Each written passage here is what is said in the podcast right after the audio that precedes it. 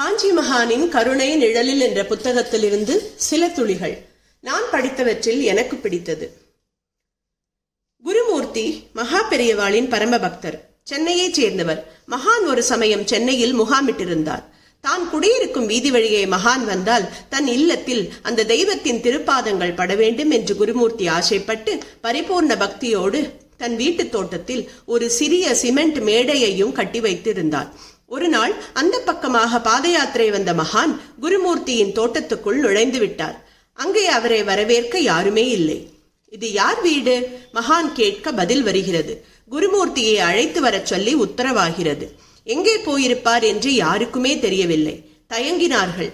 எப்படியாவது அவர் போயிருக்கும் இடத்தை கண்டுபிடித்து அழைத்து வாருங்கள். அதுவரை நான் இங்கேதான் இருக்கப் போகிறேன் என்று கூறிய மகான் அந்த மேடையிலேயே அமர்ந்து விட்டார். நான்கு புறங்களிலும் சென்ற ஆட்கள் முக்கால் மணி நேரம் கழிந்த பிறகு அன்பர் குருமூர்த்தியை தேடி அழைத்து வந்தார்கள். கருணாமூர்த்தியை தன் இல்லத்திலேயே தரிசித்த இன்ப அதிர்ச்சியில் குருமூர்த்தியின் உடலெல்லாம் நடுங்க அபச்சாரம் அபச்சாரம் கருணாமூர்த்தி க்ஷமிக்கணும் மகா பெரியவாளை காக்க வச்சுட்டேன் என்று கதறி அழுதார். கீழே விழுந்து வணங்கி எழுந்தார். அப்பொழுது அந்த மனித தெய்வம் என்ன சொன்னார் தெரியுமா? எனக்காகத்தானே இந்த மேடையை கட்டி வச்சிருக்க?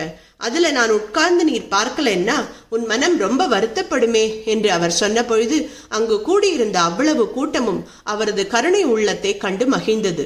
உண்மையான பக்தியோடு நாம் ஓரடி எடுத்து வைத்தால் மகா பெரியவா எனும் பேசும் தெய்வம் நம்மை நோக்கி நூறடி தூரம் ஓடி வருவார் என்பதற்கு இதுவே சாட்சி. அற்புதங்கள் தொடரும்.